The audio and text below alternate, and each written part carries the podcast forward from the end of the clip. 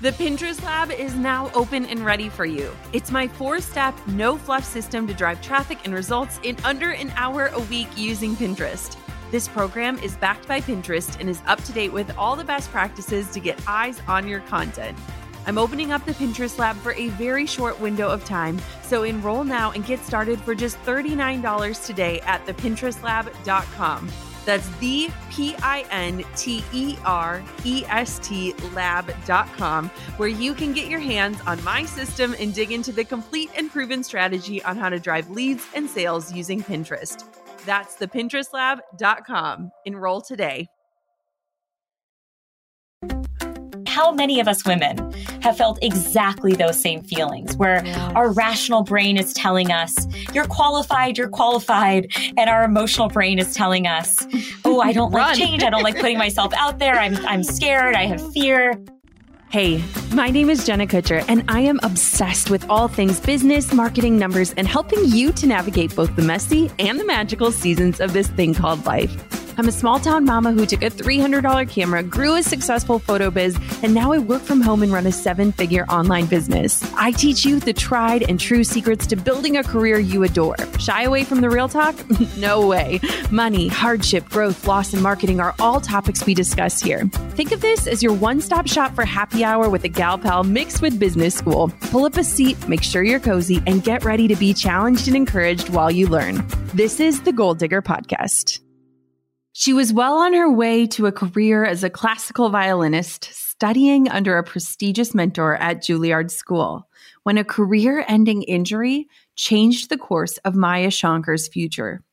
It was an incredible loss. Her passion and identity as a classical violinist crumbled.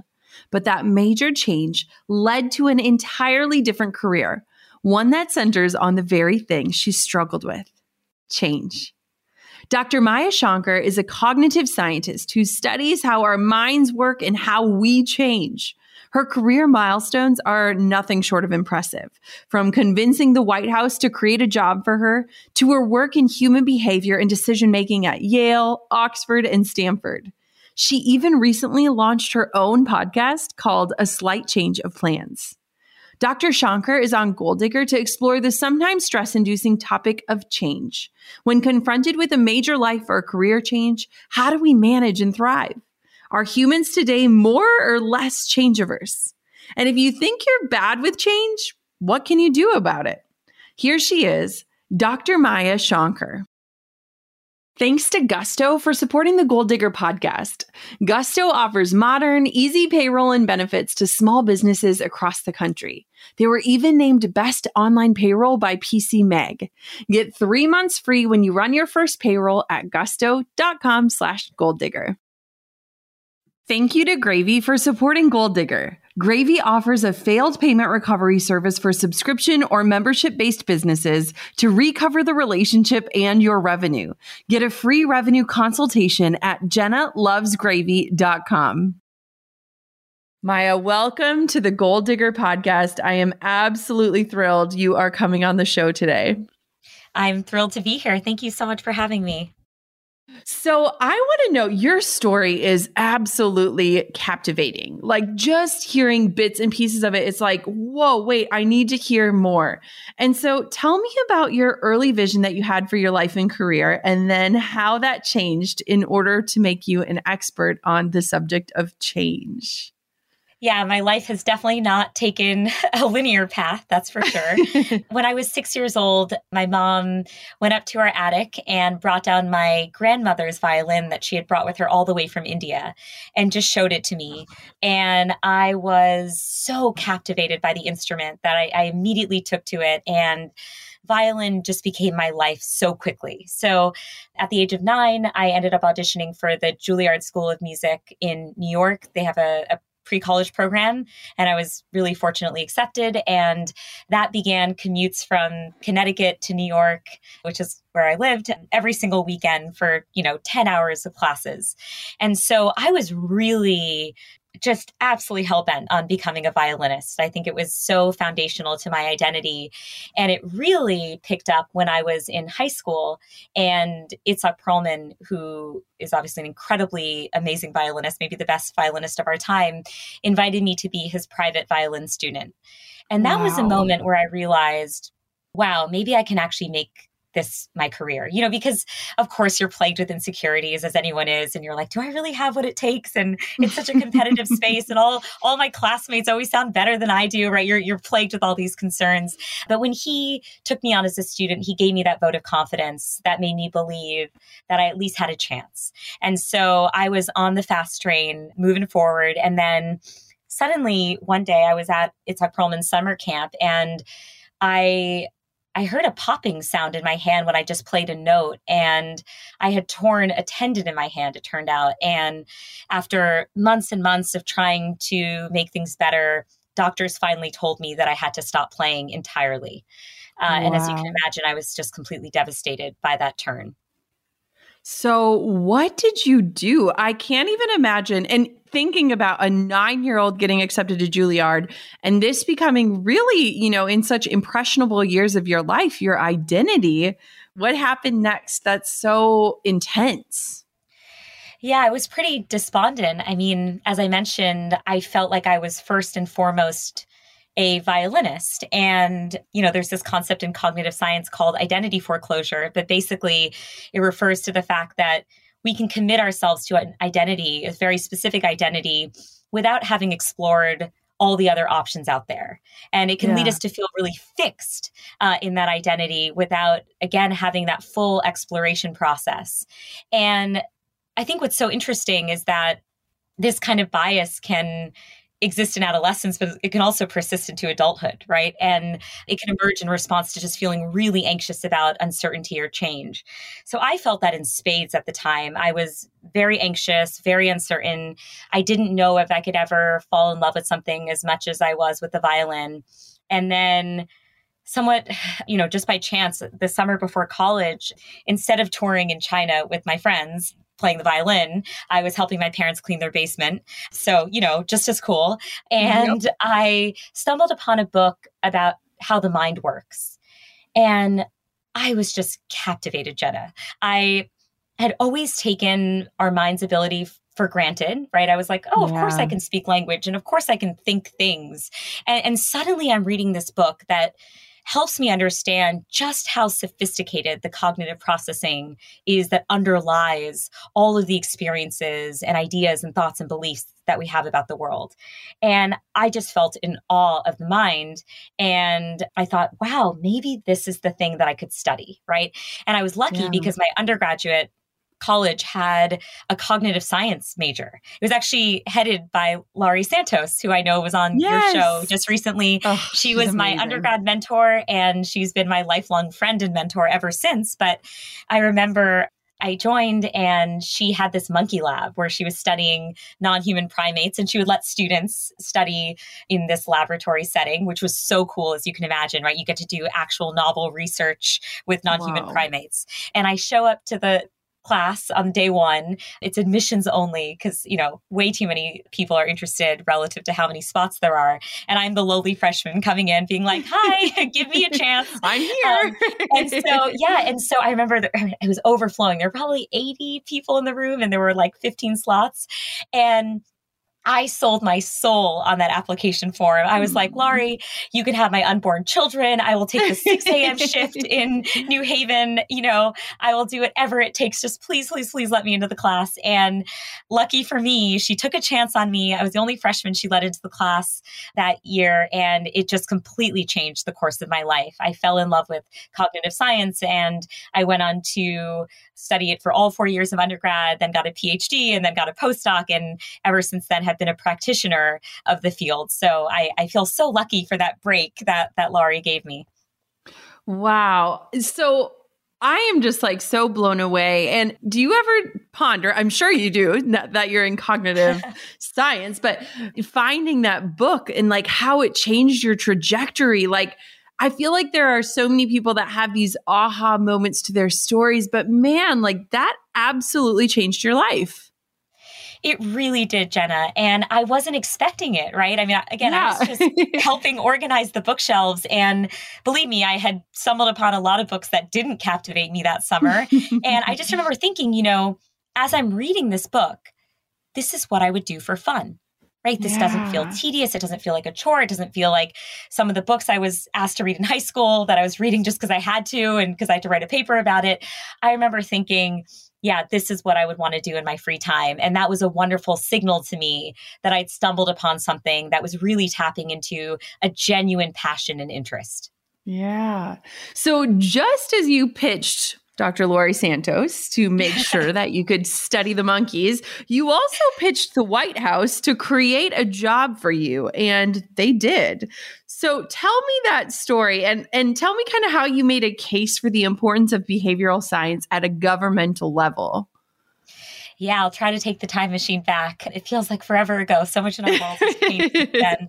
But basically, I was I was doing my postdoc in cognitive neuroscience, and I still remember there was this one day where I was in the basement of a uh, brain scanning laboratory. It was a windowless room, and I'd probably been scanning people's brains for like four hours at this point. And this dude comes in, he goes into the scanner, and within minutes, I'm literally peering into his brain. But I'm thinking to myself, you know, I don't know if this guy has children. I don't know what his favorite ice cream flavor is. I don't know what he likes yeah. to do. I feel like, given my personality, the order of operations is is just not right here. I, I prefer to talk to him and engage with him and work in a social environment and work on teams and whatnot. So it was just this moment of clarity where I realized, you know, in the same way that when I read that book, I realized, wow, I really love this field. I had this moment of clarity in the opposite direction, which was, I don't love this version of this. You know, this is not right given my temperament. And so I thought to myself, oh no, I've just spent a long time studying this stuff, right? Probably at that point, like seven years with wow. my PhD plus postdoc. And I'm thinking, what in God's name does a person with a postdoc in cognitive neuroscience do? So I call up my friend Laurie Santos, who, as you know, is there for me at critical junctures in my life. and I say, Is it too late for me to try to become a general management consultant? Can I interview for those gigs? And she's like, All right, Maya, before you start that interview process, let me tell you about some amazing work that I heard is happening in the federal government. Mm. And she explained to me that there's a program that was helping to feed low income kids by giving them free or reduced price lunches at school every day. But despite the fact the program was offered, millions of kids were still going hungry every single day.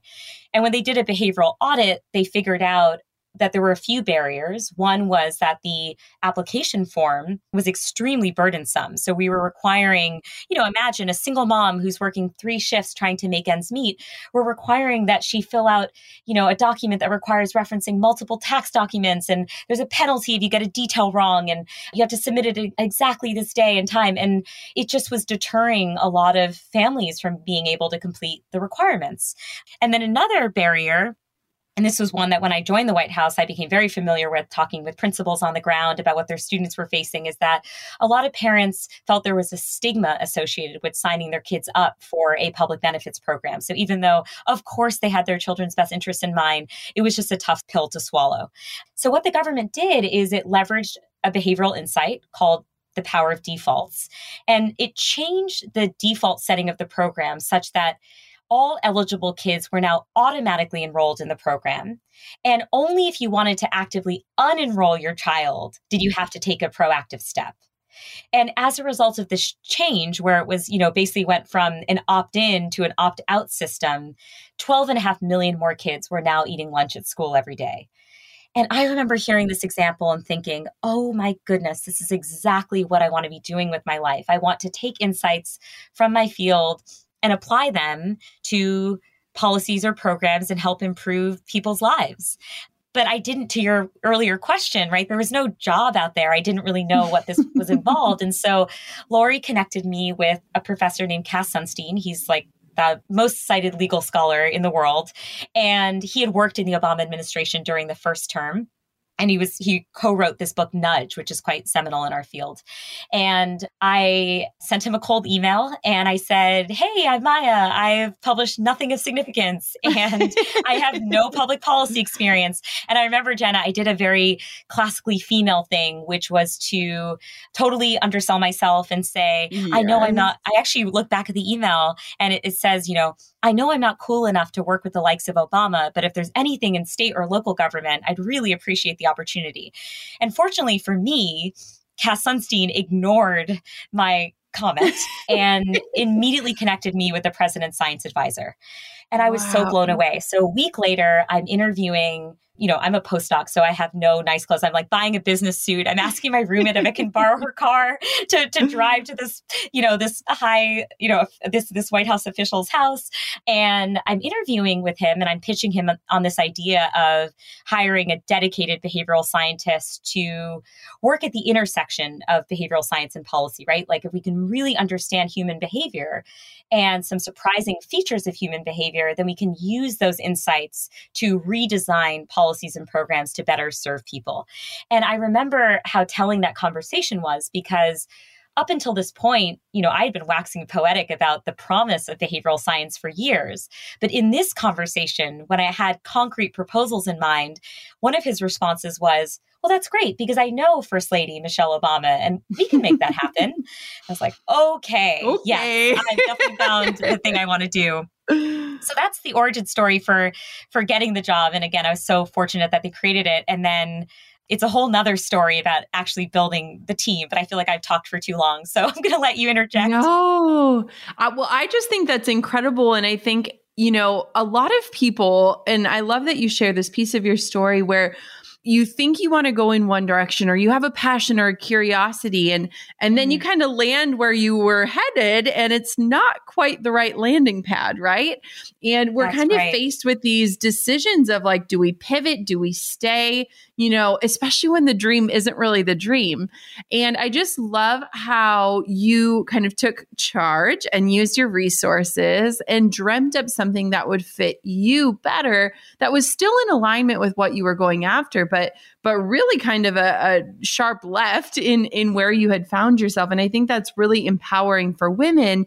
And i think it's something that that we need to ask ourselves more is like is this what i thought it would be? And if it's not where do i go from here that's so well said. And that's exactly what I was facing at the time. Believe me, I was extremely anxious about the idea of departing from a pursuit that I had been engaged in for so many years at that point. You know, there's this insight in cognitive science called the sunk cost fallacy, and it does lead us to irrationally cling to things that we put a lot of time and effort into, right? Yeah. Because we don't want to experience the costs of, of departing. I will say that one lesson I learned from this experience is when you are venturing potentially into a new space and you're trying to use the resources that are within your your community, the opportunity might not exist. And what I learned from this White House position is sometimes you can create it for yourself. If the job yeah. doesn't exist, try to get the job to exist. And I think I learned this lesson actually from a very early age. It took a slightly different form, but I think it's related, which is, you know, growing up, I'm from a family of immigrants. My mom and dad immigrated from India. They had no connections in the Western classical music world, right? My grandmother had played Eastern classical violin, you know, Indian classical violin, but they moved to this country. I'm the youngest of four kids, and I clearly have a passion for the violin, but my mom has absolutely no connections.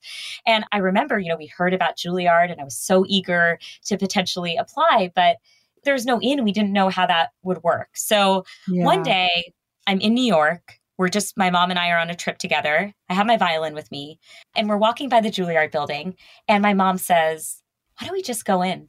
Like, what's the worst thing that can happen? It's like, wait, what are you talking about? What do, you, what do you mean just go in? She's like, let's just see what happens. I mean, you have your violin. Just let's just try.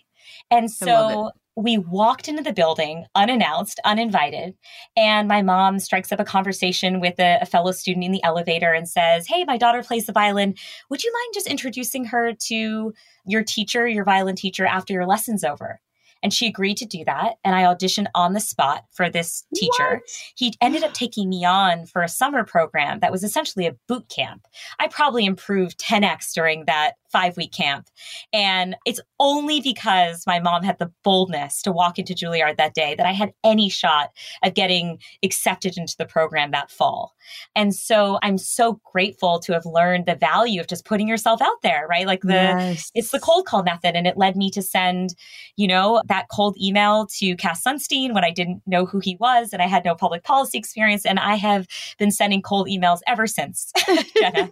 and so, yeah, thanks, thanks to my mom. You know, and I, I love that. Like, what's the worst that can happen? And it's usually, it's really not that bad, right? They don't respond. They tell you no, whatever.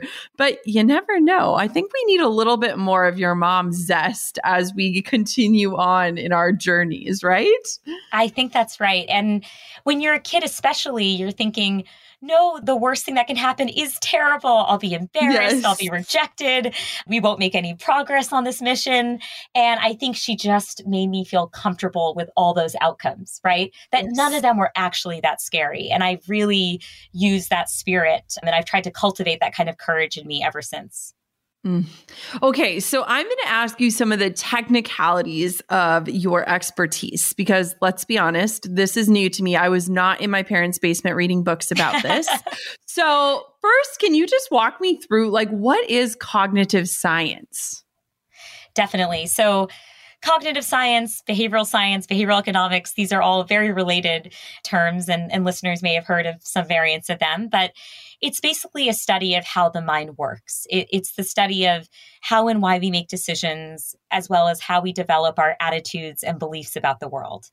And one thing that it teaches us is that there are many surprising factors that influence our behaviors, factors we might not even be consciously aware of. And so, we can appreciate what these factors are, then in turn, we can design public programs, policies, products, what have you, to be more effective and, and more responsive to people's needs. Ooh, that's a great way to break it down. And I think too, it's one of those things where when you start to become aware of it, I think that curiosity naturally follows it. And I mean, you really followed that curiosity. But even just hearing you describe that, I'm like, it could really help anyone that wants to make a difference or an impact or start a business or run with an idea. I think that's fascinating. Absolutely. I mean, I'm biased because I study yeah. this stuff for a living, but I'm obsessed. oh, well, you're really making me catch a bug over here, which I love. what is affective forecasting? So, this is a term you've used, and I'm not super familiar with it. So, walk me through what that means. Yeah, it refers to our own ability to predict how it is that we will respond to events in the future. And mm. what research shows is that our predictions are often very unreliable we reliably misjudge what will make us happy. And we tend to overestimate just how positive or negative we will feel about future situations. So let me give you a concrete example of this out in the real world. So for my new podcast, A Slight Change of Plans, I've been interviewing all kinds of people about the remarkable changes that they've experienced in their life. So people like Tiffany Haddish and Hillary Clinton and Tommy Caldwell and Kacey Musgraves, but also just regular people, right? Like you and me. Uh, well, maybe you're not a regular person, Jenna, because you're kind of a oh, badass. I'm, I feel like I'm no, a regular I'm person. totally regular. I'm 100% regular. so one of the people that I, I interviewed, his name is Scott. He prefers to stay anonymous. So I won't share what his last name is, but he is a cancer researcher by profession. And he's also a self proclaimed health nut. So for the past 10 years or so, he has been absolutely militant about the choices he's made when it comes to his lifestyle. So he's a vegan, he pours turmeric turmeric on all of his food. I'm an Indian person. I love turmeric, but you shouldn't be pouring turmeric on food, just for the record. he does intermittent fasting and high intensity interval training, and he makes sure that he sleeps a certain amount of time every night. And he's been really trying to maximize his longevity and also just decrease the amount of, you know, degradation that can happen in a body as it ages. And then when he's 32, his worst nightmare happens. He gets a stage four cancer diagnosis that within weeks leads him to have to amputate one of his legs. He has had multiple surgeries, including removing a vertebra from his lower back. And he's had six rounds of chemotherapy that landed him in MD Anderson in Texas because it was inpatient. And so, again, worst nightmare has come true. And what was so fascinating to me about the interview that I had with him is he said, You know, Maya, I'm, you know, I'm sitting out here with a cup of coffee and I'm thinking to myself, I'm more or less as happy as I was before the diagnosis. And that I would never have predicted this about myself. You know, the lows are lower, certainly, right? I have to experience a lot of physical pain and nausea, but the good moments are just as good. A conversation with my wife, a delicious bite of food, a beautiful song that I hear, those things are just as good. And he said, if I had known how I would psychologically respond to this diagnosis, I might not have been as fearful as I was in the first place about receiving it. And that was so stirring. Now, now Scott's experience is not everyone's, right? For for some, and I feel like I would fall into this camp. It would just be gut wrenchingly awful. But it was a story of human resilience and a case where he had not anticipated all the ways, all the positive ways in which this diagnosis would affect him, make him a better person, make him more empathetic, increase his gratitude when it came to the smaller things in life that he had always taken for granted. And so he he shared that with me and I just thought that was so moving and beautiful. When your business is built on selling digital products like mine, online payments are the one and only way to make a sale. With online payments, though, comes the risk of those payments failing for one reason or another. I started working with Gravy years ago for this exact reason. Gravy offers a failed payment recovery service for subscription or membership based businesses. With a team of US based retention specialists that will contact your customers within hours after a failed payment, Gravy is going to recover the relationship and your revenue. Gravy can recover up to 80% of your revenue and get your customers back on track. And it's a great way to protect and increase the customer's lifetime value. In the last six months, Gravy has recovered over $28,000 and saved 638 customers in my business alone. Gravy is providing a free revenue consultation to all listeners. You'll find out how to pull your failed payment data, discover best practices, even if you don't sign up, and compare your metrics with industry standards. Book your consultation today at jennalovesgravy.com. That's jennalovesgravy.com. The secret to running a business that doesn't run you? Well, it's all in the systems. When it comes to your system for filing taxes, running payroll, figuring out benefits, HR, and more, try Gusto. Gusto offers easy online payroll, benefits, and HR built for modern small businesses with all the management tools you need in one platform.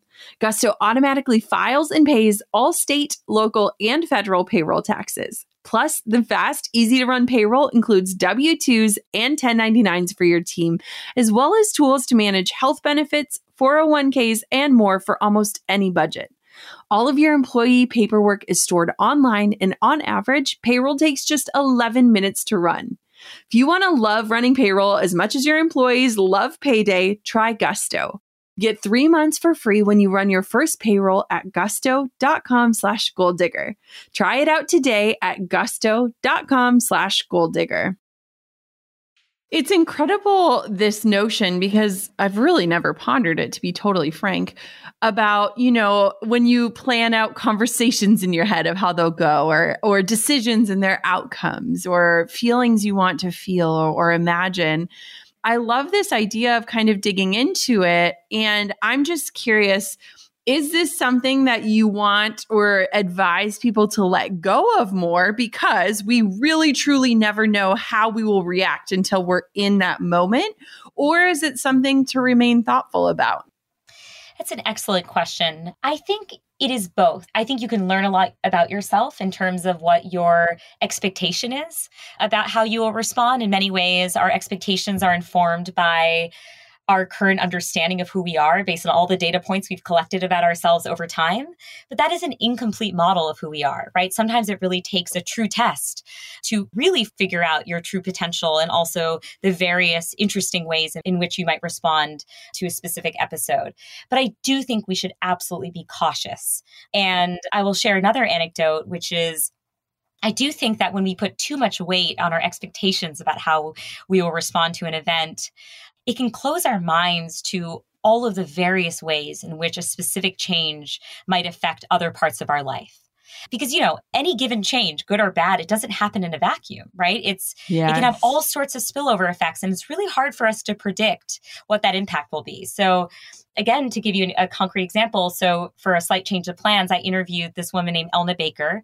Her lifelong goal was to become thin, and she was successful. She lost 110 pounds in five months. And for a while, she did believe that she was finally living her dream life.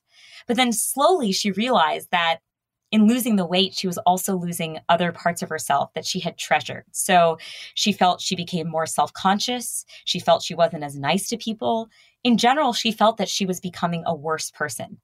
And so that was an example of someone who willed what she believed would be a positive change, but it turned out to have all of these unintended and negative consequences.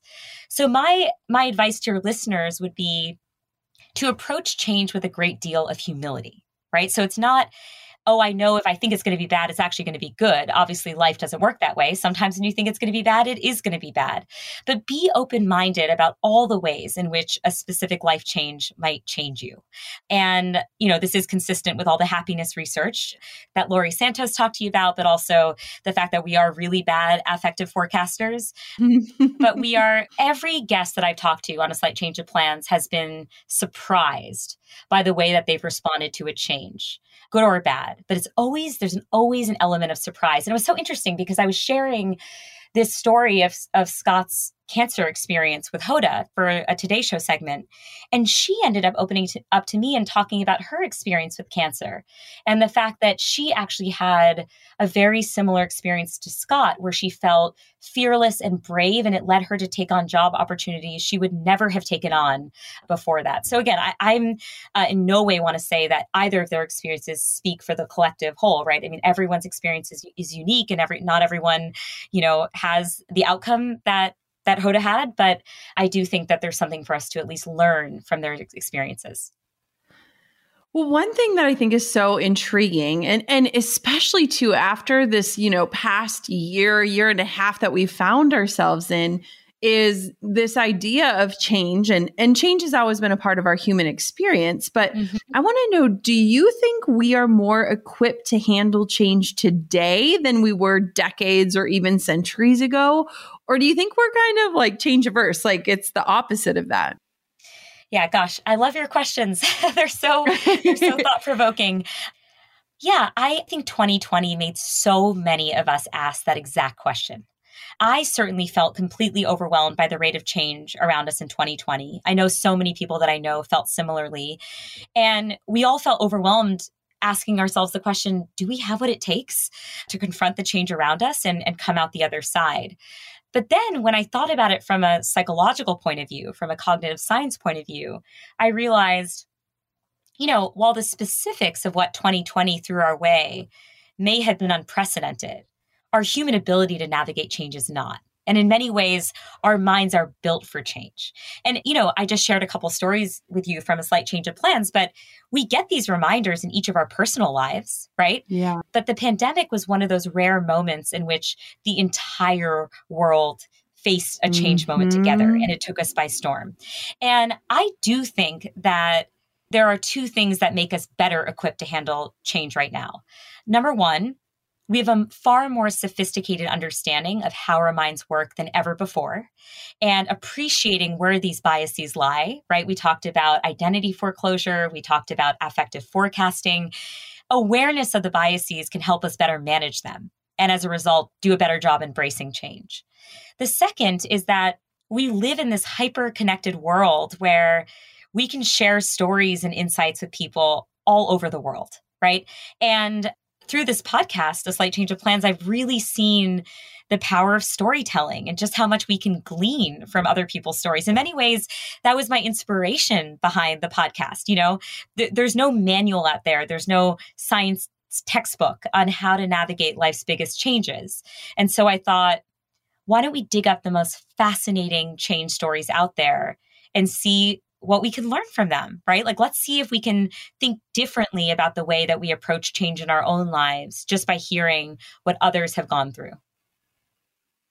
I think it's so interesting. And I'm smiling to myself because last year, my team collectively went through some emotional intelligence training and we did mm-hmm. this assessment. And we found that many of us are not very flexible. While we like to think we're very easygoing and flexible in nature, we're also very type A and we love routine and things like that. And it just makes me smile thinking about how we were challenged with change, mm. but also how we became more aware of how we deal with it. And I think that there is so much power in learning how to pivot or adjust or be intuitive or you know kind of shift the direction that we're headed. And it's so interesting that you brought up the fact that you know the world collectively was going through this experience together which is so wildly rare. My husband and I were literally talking about it last night but it also, I think, really allowed us that pause to ask ourselves some of those bigger questions that will mm-hmm. force us into necessary change. Do you agree? I completely agree. And I do wonder, Jen, in your experience, I know that you're a mom, and I yeah. know that having a kid can be a profound change. And for many women, it can feel very isolating because you feel overwhelmed by the change and you do feel alone in the change. Yeah. And I mentioned 2020 was this moment where we all felt like we were in it together. But I do wonder in some ways whether that experience prepared you personally for 2020. Yeah. yeah. I mean, it's so interesting because you know, motherhood, I think about identity a lot. And when you brought up identity foreclosure, I, I think that's an incredible notion that a lot of us need to kind of ponder a little bit more, especially women, um, because I've learned especially over the last few years, how our identity is just constantly shifting. And mm-hmm. especially in terms of having a career and being a mom, I feel like my identity is super fluid and has to be fluid to be the type of mom and the career woman that I want to be, which is present in both scenarios. Mm-hmm. And so it's really, really unique in terms of looking at 2020 because on top of the normal hats that so many people wear, we started bearing additional hats. And, you know, there really wasn't an option. And so it's kind of sink or swim. And I think, you know, people found themselves in both places, probably sometimes in the same hour. Mm-hmm. Um, but I definitely think that this idea of identity is something that is even more present in women because of the roles that we take on and because of this shift as females want to have more careers and want to do both simultaneously. And I think it's something that really should be explored further. Yeah, I, I completely agree. And, and thanks for sharing that. Yeah. It's so interesting. So I want to know I know people in my life, and I laugh as I say this because I can sometimes be that person. But when you encounter people that say they hate change or that they feel that they like they don't do well with change, what does that mean on a scientific level? Like, are there any nitty gritty facts that we can cling to if we're one of those people that can maybe help guide us through the evolution necessary when it comes to change? I think so many people have an aversion to change of some kind.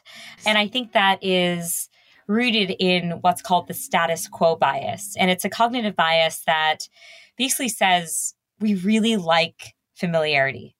We tend to want to resist change. We prefer the current state of things. Any perturbations in that can make us feel anxious and, and uncomfortable.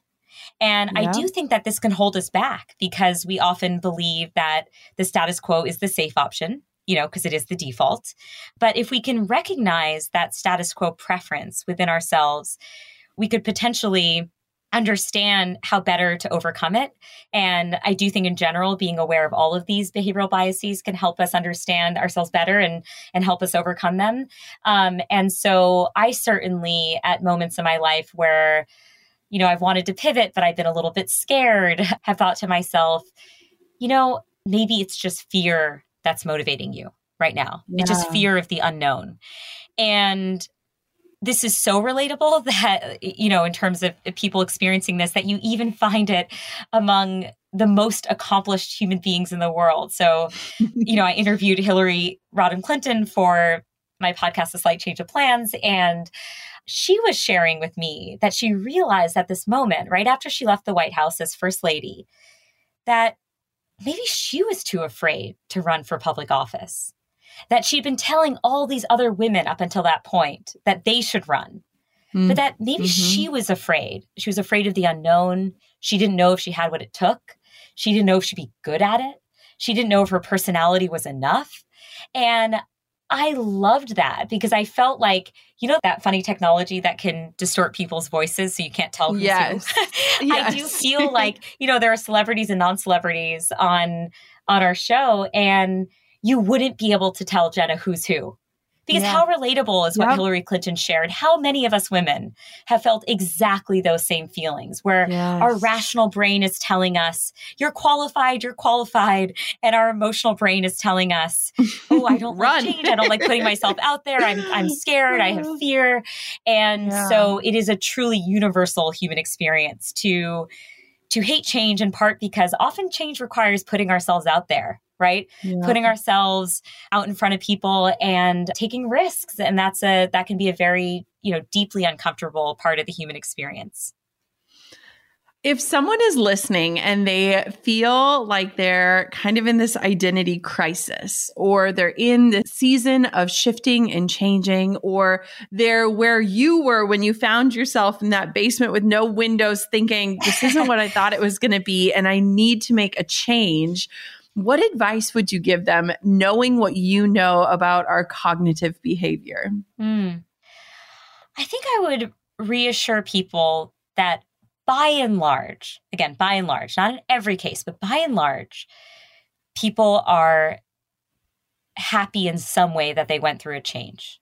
Yeah. Because it made them a better person. It helped them discover something about themselves that they didn't know existed.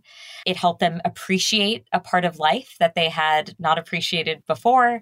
And yeah, it's taught them something new and valuable about themselves that's helped them navigate the rest of their lives. You know, I'm reminded of the fact that when I was talking with Tiffany Haddish, she was sharing that she had a profoundly traumatic childhood.